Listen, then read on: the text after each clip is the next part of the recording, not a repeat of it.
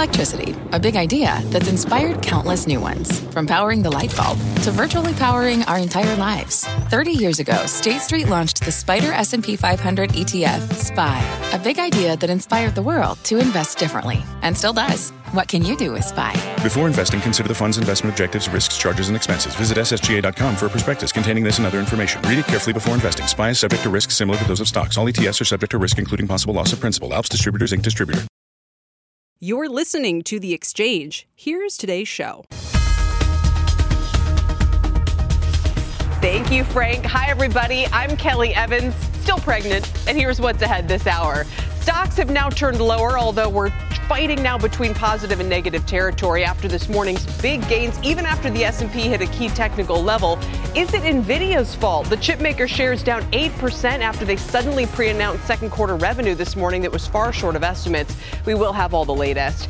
And should the Fed just sit back and let the job market rip, or should they hike more aggressively? We'll talk about which response is right following Friday's hot report with former Fed Governor Randy Kroszner. And the Democrats are close to a historic win on climate and tax hikes with the Inflation Reduction Act. The industry's most impacted, and will it propel Dems to a victory in the midterms? What would the political fallout from that be? But first to today's markets, Dom Chu has the numbers. All right, so Dom? Kelly, the numbers here, as you point out, are near the session lows. And I'll just give you some context right now. As Kelly pointed out, we did see some pretty decent gains earlier on. In fact, for the S&P 500, we were up at the highs north of 40 points to the upside. We're just slightly in negative territory now, down by about two. 41.43 the last trade for the S&P. The Dow Industrial is up about 28 points, relatively flat on the session right now. But again, session lows 32,833. The Nasdaq Composite Index flat for the day, 12,658. Again, a lot of momentum has come out of this marketplace. Technology may be a big part of that story. But one place that we saw a lot of activity early on but that has also seen fading momentum is in some of those alternative energy electric vehicle type stocks on the heels of that Inflation Reduction Act passage in the Senate. Why it could be good for some of these alternative energy type companies. And for that reason, we saw Tesla posting some decent sized gains, still holding on to some of those. ChargePoint Holdings, one of those other EV charging station plays on there. But check out Enphase Energy, which was very much solidly higher at one point in the day, now down 4.5%. SolarEdge also higher at one point, down 2.5%. And then Constellation Energy has been holding on to some decent gains. Even traditional energy companies with exposure to wind and solar energy, some of those alternative types, doing pretty well in today's session. So we'll see whether or not this was a kind of buy the rumor and then sell the news type situation. And then one of the stocks out there that's getting a lot of attention on an earnings miss is Palantir Technologies, down about 12.5% right now. This is one of those companies that, that has maybe been a little emblematic of the interest rates hitting momentum stocks, hitting growth oriented stocks, changing valuation concerns. But Palantir's results did nothing to really allay investor fears about whether or not growth stocks could be a place to invest right now. So we'll watch Palantir shares Kelly right now down 12.5%. Not an S&P 500 company, but still maybe a telltale sign of that growth trade. I'll send things back over yeah, to you. great point. Single digits below 10 bucks. Dom, thank you very much. Meantime, Nvidia is on pace for its worst day since May after warning second quarter revenue is more than a billion and a half dollars below estimates. The chipmaker blaming the shortfall on weaker than expected gaming revenue said it's also adjusting pricing and inventory to battle quote challenging market conditions that are expected to persist into the third quarter. Now, this is dashing some hopes that the semi stocks can resume leadership after their woeful start to the year. The semi ETF, the SMH, you see they're down about 22% since January, but at the same time, it looked a lot worse before that sharp rally since the start of July that has seen the sector surge about 20% off the recent lows. So is that run now over? For more, let's welcome in Chris Rolland. He's senior semi uh, analyst at Susquehanna Group. Chris, it's great to see you, and uh, you must have been surprised by that this morning. What did you think? Kelly, we were not that surprised. I don't think the street was that surprised. So we track retail GPU prices. We've seen them crashing over the past two quarters here and retail inventories building up. I would say maybe the one surprise is the magnitude of this miss on gaming. The other uh, side of this is data center. Data center was indeed uh, a, a, bit worse on supply chain issues. But I think the smart money knew that something was coming. It was just about the magnitude. It's the stock drop, Chris, though. I mean, 8% tells you this wasn't priced in. This reminds us of 2018 when the stock dropped 50% on the crypto hangover. So there are three things going on today. We have that crypto hangover as Ethereum's moving to proof of stake. We have the reopening or the work from home hangover. And then we have a new card lineup, the 4000 coming at the end of the year.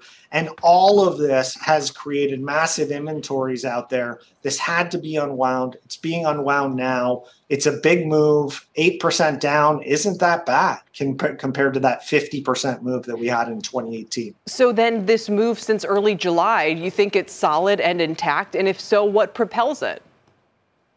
I do think we're clearing the decks here, which is great news. I don't think we're through the thick of it yet.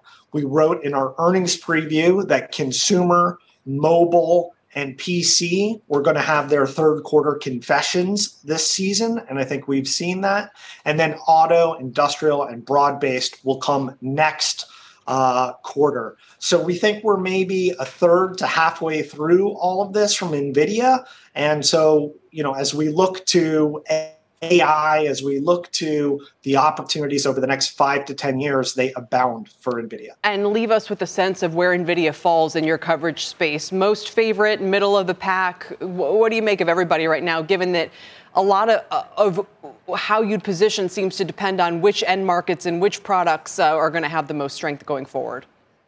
Yeah, we like the Pareto principle. So NVIDIA would end up in the top 20% of our coverage right now, really around this AI opportunity and the fact that their a language CUDA is the de facto software for AI development. So we're uh, we're very bullish. Pareto, CUDA, throwing all the terms around. Chris, thank you very much today. We appreciate it. Thank you. Chris Thanks, Rolland.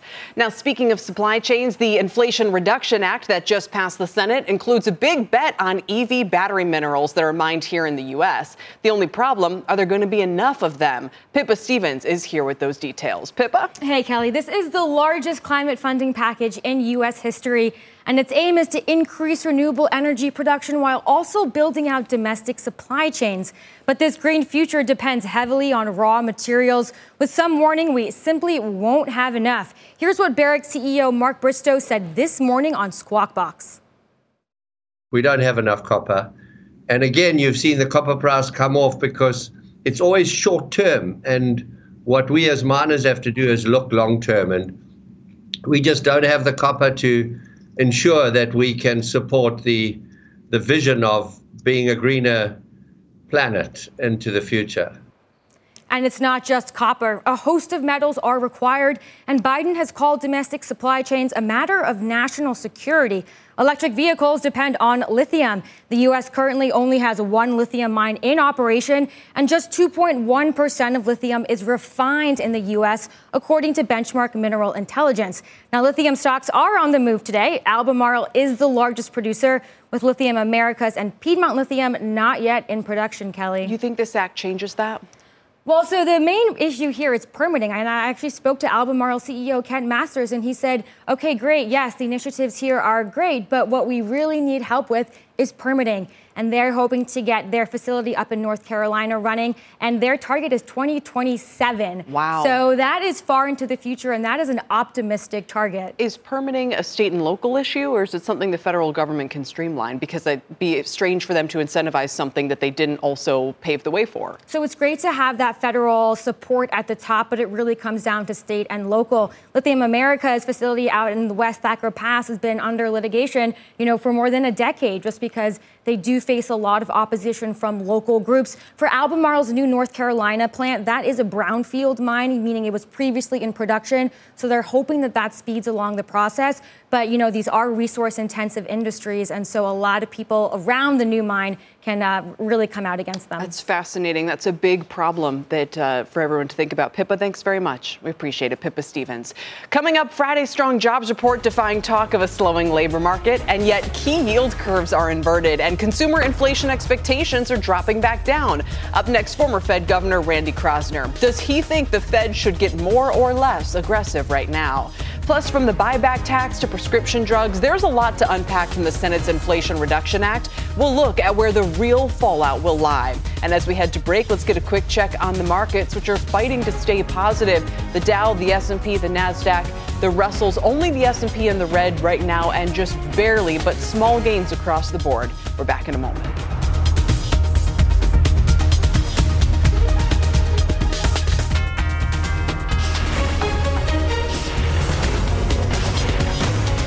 This is The Exchange on CNBC.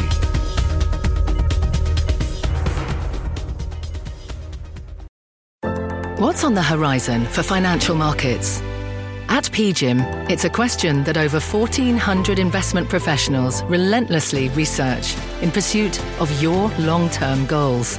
Specialized across asset classes, but united in collaboration, our teams provide global and local expertise. Our investments shape tomorrow, today. Pursue your tomorrow with PGIM, a leading global asset manager. This podcast is supported by FedEx. Dear small and medium businesses, no one wants happy customers more than you do. That's why FedEx offers you picture proof of delivery, packageless and paperless returns, as well as weekend home delivery to 98% of the U.S. on Saturday and 50% on Sunday. See the FedEx service guide for delivery information. FedEx Ground service is also faster to more locations than UPS Ground. See what FedEx can do for your business. Absolutely, positively FedEx.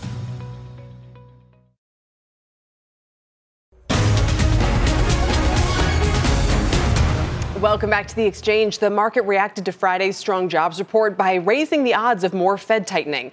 But what if the Fed let the labor market run hot instead? Steve Liesman is here now with more. Steve? Yeah, crazy idea here, Kelly. The market reaction to the surprise that a half million jobs were created in July, swift and negative. More jobs meant more Fed, according to most in the market. Probability of a 75 base point hike in September, hovering now near 70% from around 40%. The terminal or peak rate surging from 340 to above 360 as the market said, you know what? More job creation means more inflation, which means more rate hikes. But it's a bit of a quandary for the Fed. What if more jobs means more supply of goods and services, which are in short supply now, and less inflation? Then putting workers back to work would be part of the solution, not the problem. Take a look here. The U.S. economy in July only just recovered the 22 million jobs lost from the pandemic. That's, uh, that's pretty good, except for one thing. The economy is now percent larger, or call it $730 billion after you take out inflation. That helps explain the tight labor market. Businesses across the economy, scrambling to find workers, some because of growth in their industries. That's a hot economy. But some are just playing catch up with where they were before the pandemic. The result an economy operating with too few workers, reducing supply and giving pricing power to those businesses who have them.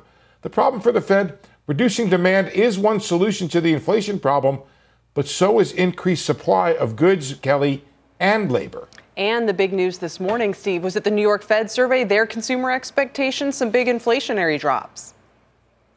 Yeah, it came down in a big way. Still too high. Take a look. We have a chart for you. Uh, 6.2% now is the one year ahead. Uh, if it stays that high a year from now, we still have a big problem. But it did come down the most in the, in the history of the survey, which goes back to 2013, by six tenths of a percentage point. And then uh, the three year went down, getting down. And then the five year that's, I think, the encouraging thing for the Fed. It's down to 2.3%. That is in the a, a five year window. The public, on average, thinks inflation is going back down towards the Fed's target. I think that has to make them uh, feel relatively comfortable that inflation is not out of control. The other message I think they'll get from that, Kelly, is how tied inflation expectations are to gas prices, yes. which raises a fundamental question. How much should the Fed really be following inflation expectations if they're so tied to gas prices. Well, and it, it seems until now gas prices kind of rose with the general price level and now seem to be moderating somewhat. But you're right. What if that divide persists for a couple more months? We can only hmm. hope because the worst case would be that gas prices go back up. Right, exactly. And, and we'll have to wait to see what happens with Ukraine, Russia, uh, energy, and oil uh, in the wintertime in Europe, especially. Steve, thank you. Steve Liesman. So, if the consumer is pivoting in their views towards inflation, yield curves are flattening or inverted, which Fed approach is the right one here? Joining me now is former Federal Reserve Governor Randy Kroszner. He's now Deputy Dean at the University of Chicago Booth School of Business. And we sort of call this the devil's advocate layout, Randy. We gave you all the possible reasons to come on and say, yeah, the Fed should back off here. And yet, what do you really think they should be doing right now? They should not back off here the reason that they've had the successes that they've had is because they've been on a very clear path to try to rebuild their credibility after saying, oh, all this is transitory. It's not going to be with us that long. Well, you know, a year later, we're getting inflation, you know, CPI inflation, eight or 9%. That's a little bit more than, uh, than just transitory. And I think the reason that people think that, um, uh, that at least in the longer run, that inflation expectations are not going to, uh, or that inflation is not going to rise too much, is because the Fed's taking strong action.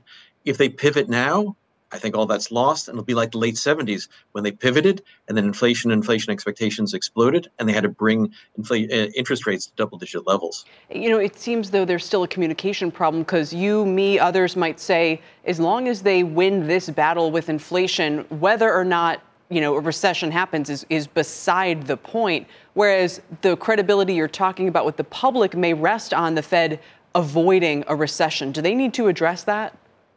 They certainly have to be concerned about that. And I think one of the things that people used to think about the Fed as they would take the punch bowl away when the party really get going. That was what the Fed did for 80 years. For the last 25 years, you know, what does the Fed do? They're like a good neighbor, the Fed is there something if there's a, a downturn. Hmm. So people have to realize that the Fed's mission is to make sure that inflation doesn't get out of control, and that's really devastating if uh, if it does. I mean, you know, look at countries like Argentina. They're not going to say, "Oh, gee, the Fed should pivot." Um, they have uh, economic devastation because they have high inflation. Sure, and I think for those who go, no, you know, those extreme cases are just scaremongering, it's hard to understand why even 4 or 5% inflation might be so pernicious over time. Why nominal GDP so much higher than what we can actually handle is such a problem. I mean, how do you demonstrate that and the way that that could affect the economy negatively? Yeah, sure. You don't want to go just to the extremes, but it, it reminds us that you know things can get out of uh, things can get out of control, and and I think it's really clear what happened in the uh, uh, the late 1970s, early 1980s in the U.S. when the Fed lost credibility. Then they had to build bring interest rates up so high to bring rates down because if the Fed loses credibility and inflation is at five or six percent, then it goes to eight, nine, ten percent. And as the Fed tries to bring uh, the inflation rate down, that's really painful because workers are still demanding six, seven, eight percent. Inflation is only four percent, and uh, that means that uh, it's very expensive to hire workers. That is, firms don't hire workers, demand goes down, and it's only a, sharp recession that can bring things together. So I think it's really that alternative. What the Fed is trying to do is sort of, as they say, have a softish landing, hmm. hopefully avoid a significant recession and just bring demand down a bit. If we go back to mid July, it was the University of Michigan's inflation expectations on that Friday before their a sort of upsized oh, yes. 75 basis point rate hike that really pushed them towards taking that almost emergency type action. The unwinding of that now, is that going to affect their psyche in the opposite direction and, and lead towards a pause or a smaller than expected cut? Well, I don't think they're going to pause. I think they're still in a pretty I think all the Fed speakers have made it pretty clear they're on a path to continue to, to raise rates through the end of the year. You have to remember that the unemployment rate is at near record lows of 3.5%. So they're in a very good position to continue to try to maintain their credibility, fight inflation, bring it down as quickly as possible while the labor market is still strong. It's going to be much tougher next year when I think the labor market is not going to be nearly as strong to be as tough. Um, and so that's why moving now they, in some sense, they get the best of both worlds. Uh, they uh, they don't get as much uh, pushback, and they're more likely to uh, not have to raise rates quite as much because they maintain their credibility. Right, which goes back to maybe what should have happened last year. What is, what is the implication of, of if it passes the Inflation Reduction Act, uh, the, the political piece of this going to be? Is it going to help or hinder what the Fed's trying to do here? So I don't think even though it's called the Inflation Reduction Act, I don't see a lot in it that's going to reduce inflation anytime soon. I mean, maybe over a very long, you know, five to ten year horizon.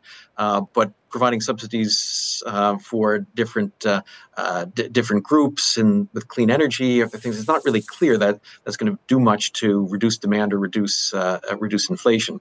Um, and in some sense, the Fed will be fighting that because to the extent that it's it's fiscally expansionary, um, they're going to be trying to reduce demand. So I don't think it has I don't think it's helping the Fed very much. Fair enough. And then I guess the, the last piece of this puzzle is gasoline prices, which, as Steve pointed out, we see consumer expectations on inflation basically tracking them up and down.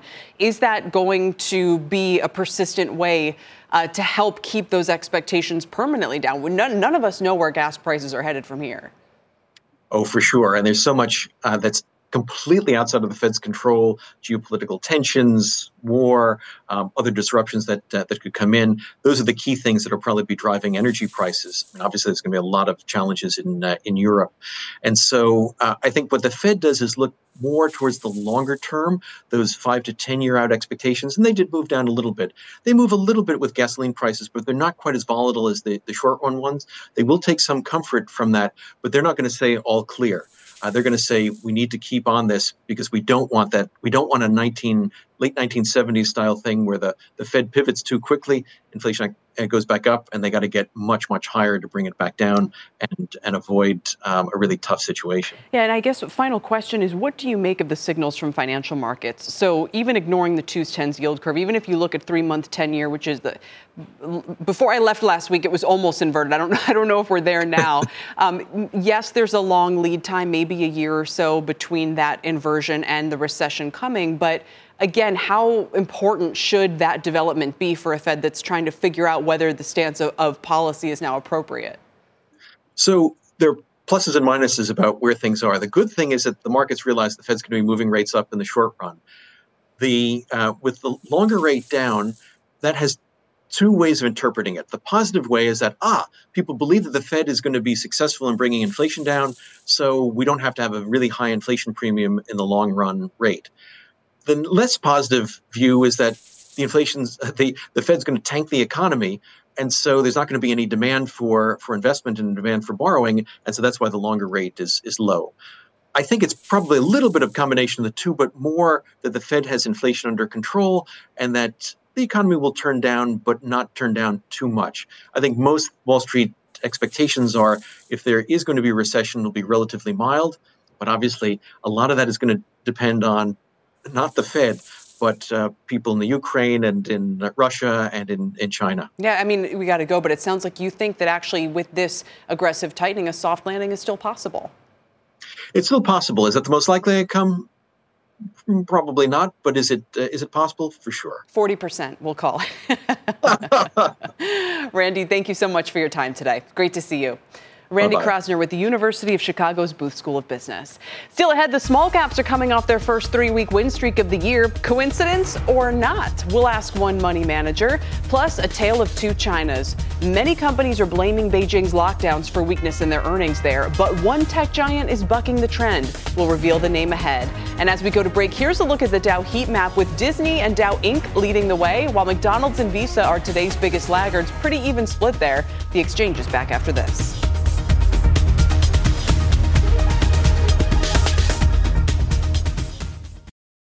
This podcast is supported by FedEx. Dear small and medium businesses, no one wants happy customers more than you do. So you need a business partner just like you. Like FedEx, who understands your passion for serving your customers because they have the same commitment towards you. That's why FedEx offers you picture proof of delivery, packageless and paperless returns, as well as weekend home delivery to 98% of the U.S. on Saturday and 50% on Sunday. See the FedEx service guide for delivery information. What's more, FedEx Ground is faster to more locations than UPS Ground. Trust FedEx for timely deliveries. See what FedEx can do for your business. Absolutely, positively FedEx.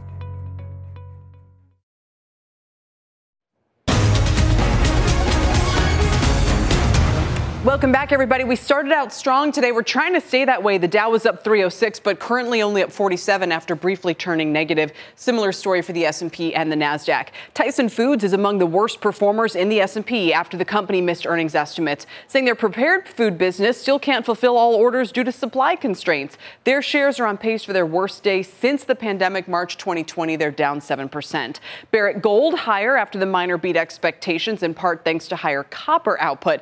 The CEO still bullish on gold, admitting you'd expect gold prices to be hurt by higher interest rates, but noting we haven't even gotten to real positive interest rates yet. Uh, Barrick Gold up about 5% today. And the meme stocks are on the move. AMC, GameStop, Bed Bath, all higher. Triple BY is reportedly the most searched name on Reddit's Wall Street Bets forum today. That helps explain why we're seeing a 38% pop in the shares. It's only $3 though. They're 11 bucks. And GameStop is the only one of these stocks that is still higher since January, as you can see. Let's get to Bertha Coombs now for a CNBC News update. Bertha? Hey there, Kelly. President Biden and the First Lady are seeing firsthand some of the extensive flooding damage in eastern Kentucky. After this stop, the president participated in a disaster briefing. And within the last half hour, the Pentagon announced another $1 billion worth of military assistance is going to Ukraine. It's the largest single package of U.S. arms and equipment that has been sent to help Ukraine defend against Russia's invasion. And David McCullough, the author who popularized American history for millions of readers, has died at the age of 89. He was awarded two Pulitzer Prizes for his biographies of President Harry Truman and John Adams. The CEO of his publishing firm says McCullough was a national treasure who dramatically illustrated the most ennobling parts of the American character. Oh, so sorry to hear it. God right? rest his soul. I mean, his books, you've read them, they're amazing. The Brooklyn yeah. Bridge one, you know, John Adams, could, we could go on. It, yeah. Such an asset, just an incredible talent. Everyone should just pick one that sounds interesting and read. He's an incredible writer. Uh, Bertha, thank you very much. Our Bertha Coombs.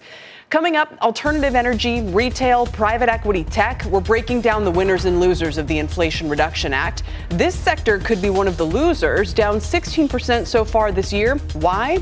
That explanation when we come back in a couple minutes.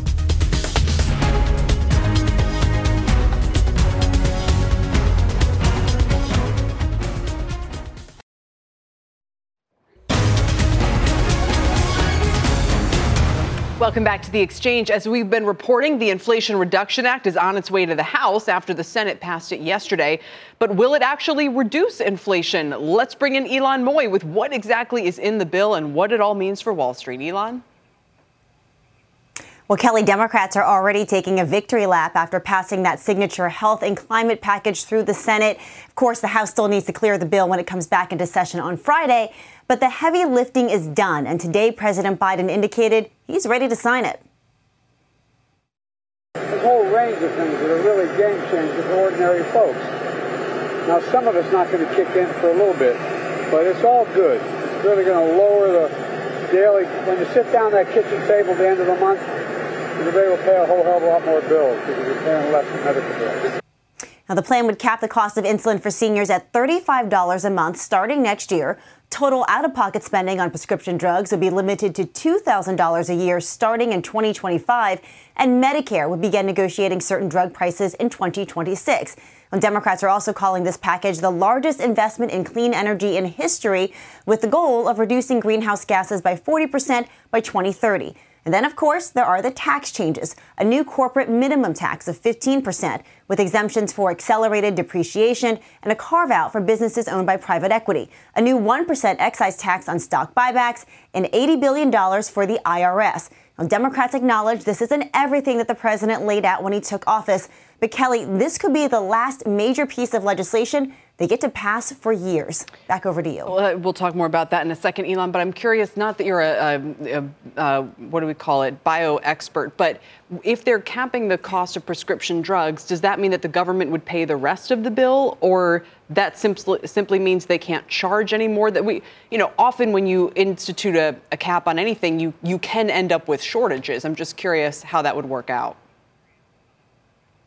Yeah, so the way that I understand it, Kelly, is essentially that the government would no longer reimburse uh, reimburse drug companies for prices over a certain level once they start to uh, negotiate those prices with Medicare. As far as capping the out of pocket costs, I think it's sort of the same thing. The government simply would not pay any more um, for those drugs, even if the drug companies were to charge more to either the government or to try to pass that on to consumers. Uh, well, very fascinating to see how it works uh, in, in real life. Ylan, thank you very much. We appreciate it. Ylan Mui.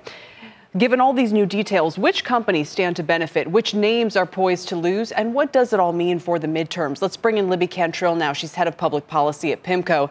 Libby, it's good to have you. What, what are the big picture takeaways here? Yeah, well, Kelly, I mean, there's, I think there's the economic uh, takeaway and then there's the political takeaway. From an economic perspective, you've seen you know, various estimates about uh, the, the, this bill's impact in terms of the macro economy, both on inflation and growth. From an inflation perspective, does it do much on inflation? Maybe it moves the needle very marginally in terms of reducing inflation, both in terms of decreasing the prices of pharmaceutical drugs, increasing the supply of clean energy, but not, you know, th- those things are not necessarily going to, to take place uh, in the in the short term before the midterms.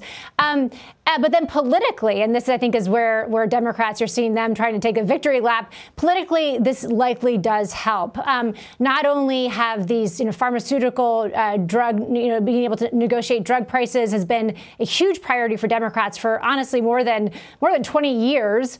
Um, but but I think really importantly for President Biden and the administration, he's been able to get through these you know big you know climate uh, you know green energy uh, climate investments. This is something that he ran on in 2020, obviously, uh, and he's able now to sort of honor that promise. So I think they're hoping, maybe eh, you know, if not economically, but at least politically, uh, that this is going to be a big tailwind going into into November. What are the odds or the polling saying at this point about the outcome uh, of that midterm election?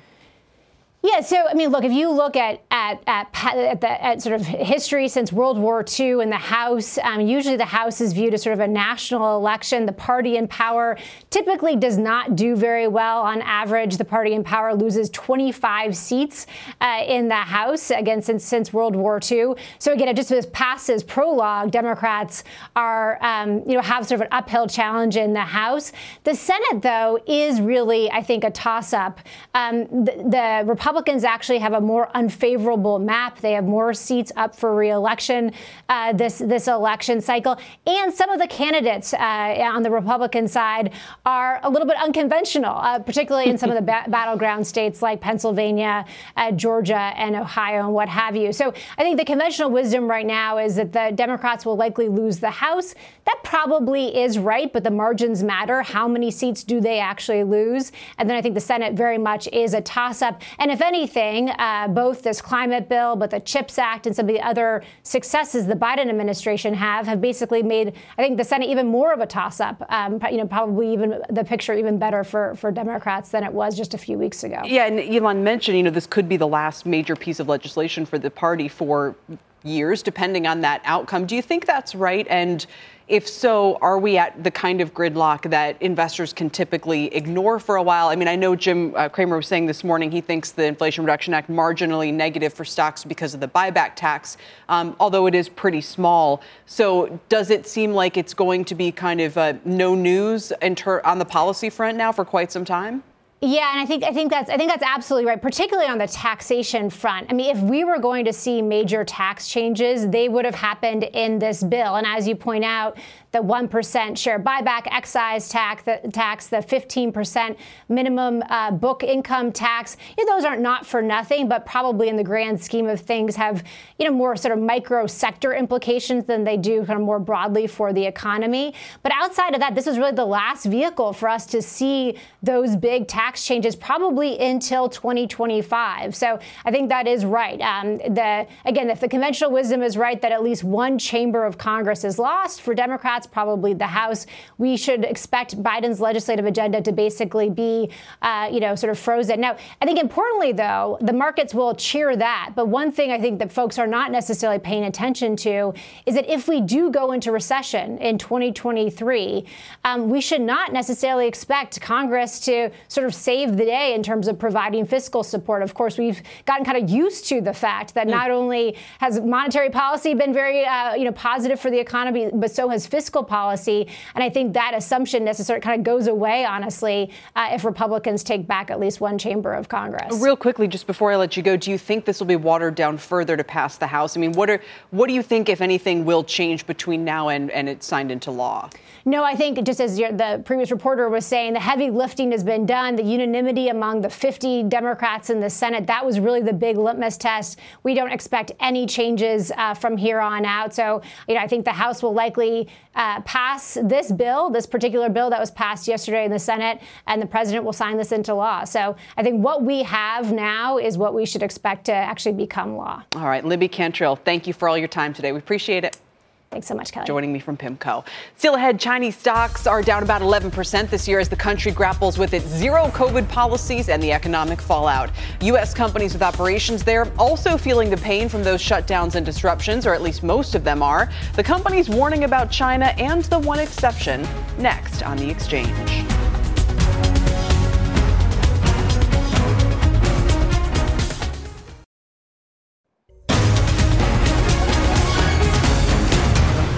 Welcome back. Companies from Caterpillar to Marriott citing China is a wild card in earnings this season. Not everyone is negative, though. Seema Modi is here to break it all down for us. Seema? So far, the takeaway, Kelly, from this earnings season is that companies are really struggling on the ground in China. For Starbucks, for example, China was the only international region that did not grow revenues by double digits in the third quarter. On Western Digital's conference call, CEO said expectations for smartphone units have come down in recent months, led primarily by the reduced demand in that country country. And the challenge is not knowing when the economy will rebound. Caterpillar CEO said it's too early for us to predict what's going to happen on the ground there. Tesla CEO Elon Musk said the reason we sold a bunch of our Bitcoin holdings was that we were uncertain as to when the COVID lockdowns in China would alleviate, so it was important for us to maximize our cash position. There were some outliers here. Apple was much more positive. It did see iPhone sales surge. UBS estimating a 25% year over year growth in iPhone shipments in China China in the second quarter. Its supplier, Skyworks, also betting on a rebound. It said that China is still a market where you can get some very, very strong activity, tempered a bit by the lockdowns, which we think are going to abate rather quickly. Now, Gene Munster at Loop Ventures says Apple's success there is due to its product, the iPhone, which remains in high demand, and its relationship with the government, a key focus for CEO Tim Cook when we know he's really prioritized that relationship over the last couple of years. Absolutely. Now, you've, of course, got the whole Taiwan thing as well. But the thing about Apple being uh, sort of still doing well, I mean, they also did very well here during the lockdowns.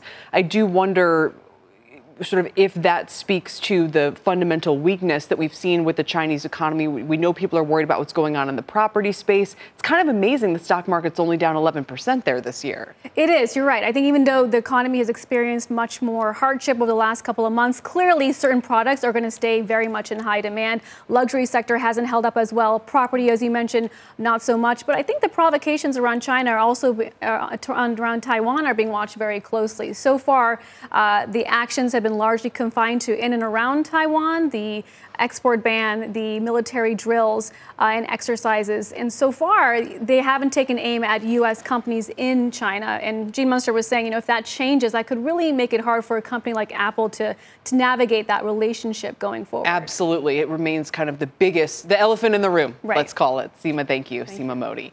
Breaking news on Boeing. Now let's turn to Phil LeBeau. Phil, what's happening?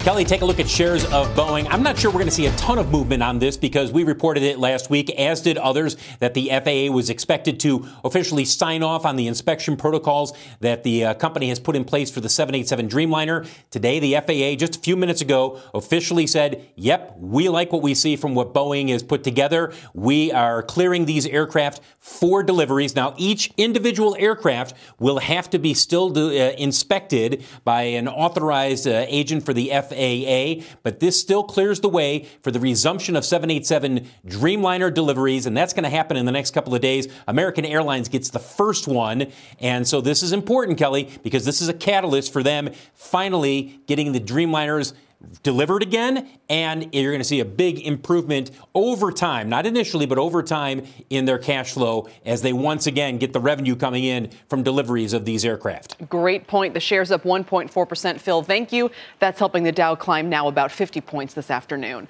Coming up, small cap stocks handily outperforming the S&P over the past 3 months, and there could be more gains ahead according to one strategist. Why and the names to buy. That's next.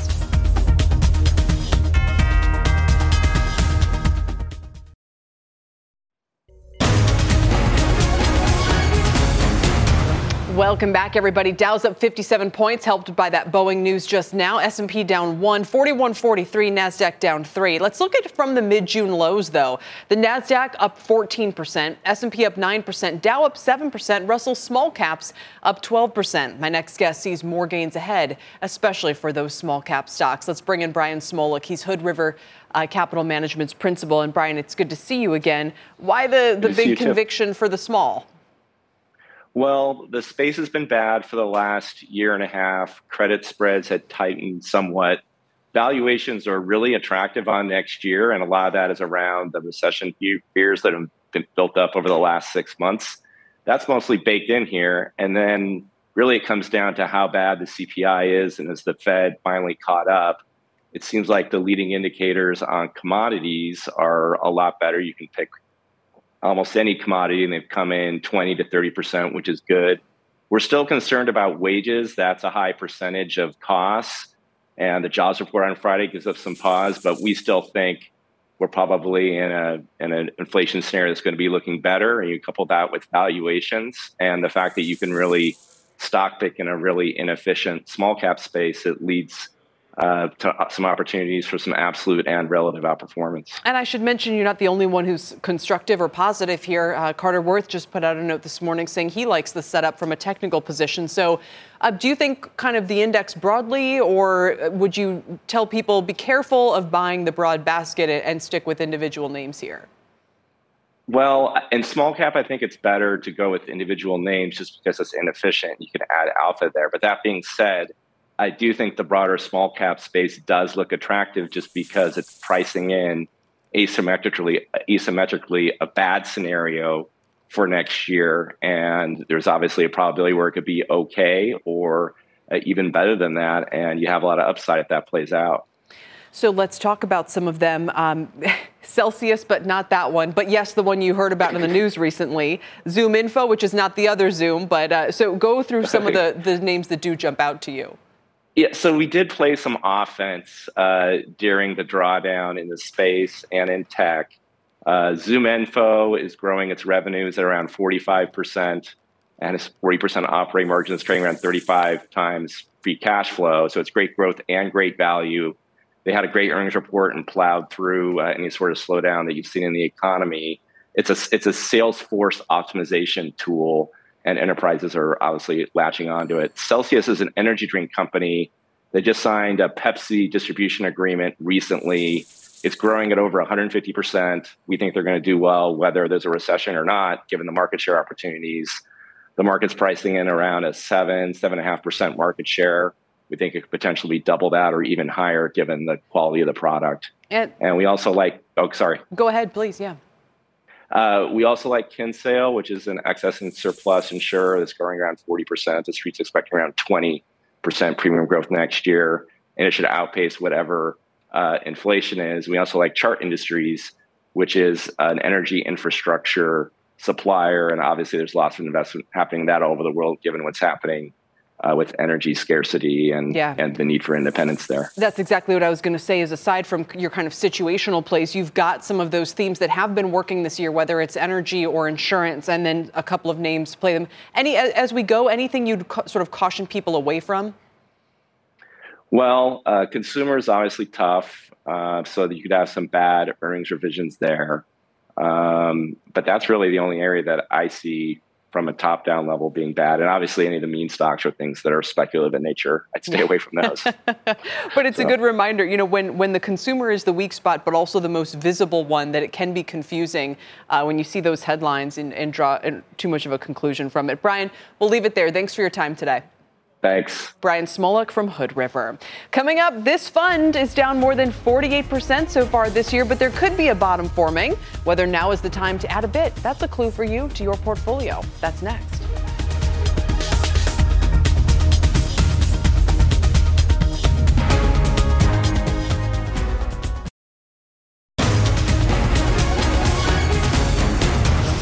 Welcome back to the exchange. Before we go, the ProShares Bitcoin ETF was that mystery chart we just showed you. It's down about 50% so far this year. Is the bottom finally in for crypto? JP Morgan says yes. Kate Rooney joins us now with a look. Hi, Kate.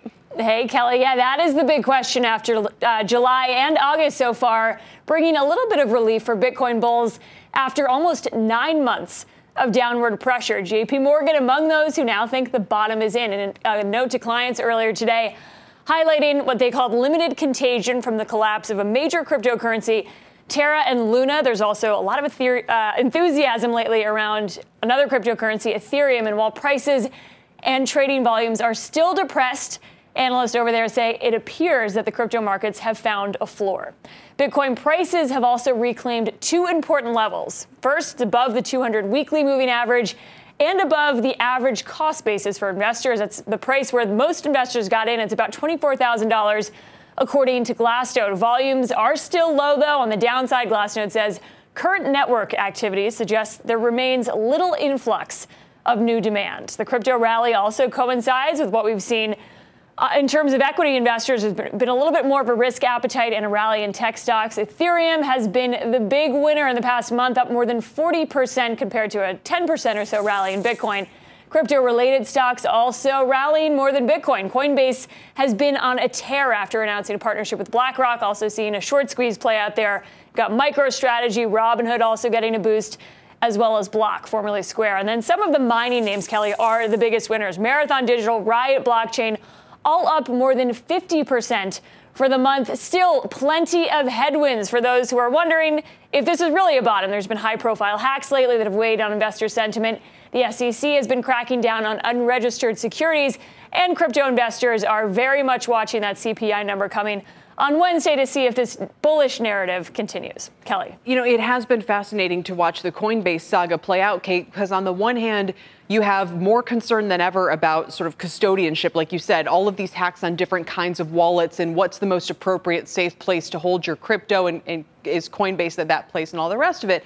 Wall Street Journal with a big long piece about some of the problems that they've had at the same week that, that what did the shares do last week? Double? I mean, it was incredible. It was quite the rally last week, along with a ton of short interest. So you had that BlackRock partnership, which really seemed to, to light a spark there, and then it was one of the most heavily shorted stocks. So that likely sparked a short squeeze and accounted for some of that massive rally. I think it was up like 40% last week. Wow. And you saw what it was doing for the month. But it is sort of this dichotomy because, like you said, the Journal had that piece on some of the bigger issues in the eyes of Wall Street. They've also had to deal lately with the SEC talking about unregistered securities.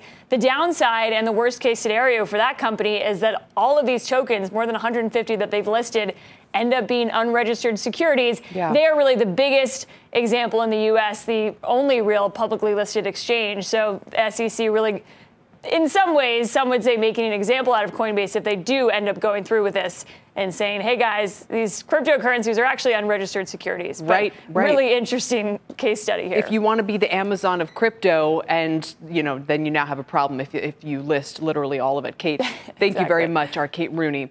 Uh, shares of Palantir, meantime, getting crushed today on the back of weak earnings. Is it down enough to buy? We'll have answers in three stock lunch on Power Lunch, which begins right now. You've been listening to the Exchange. Make sure you're subscribed to get each episode every day, same time, same place.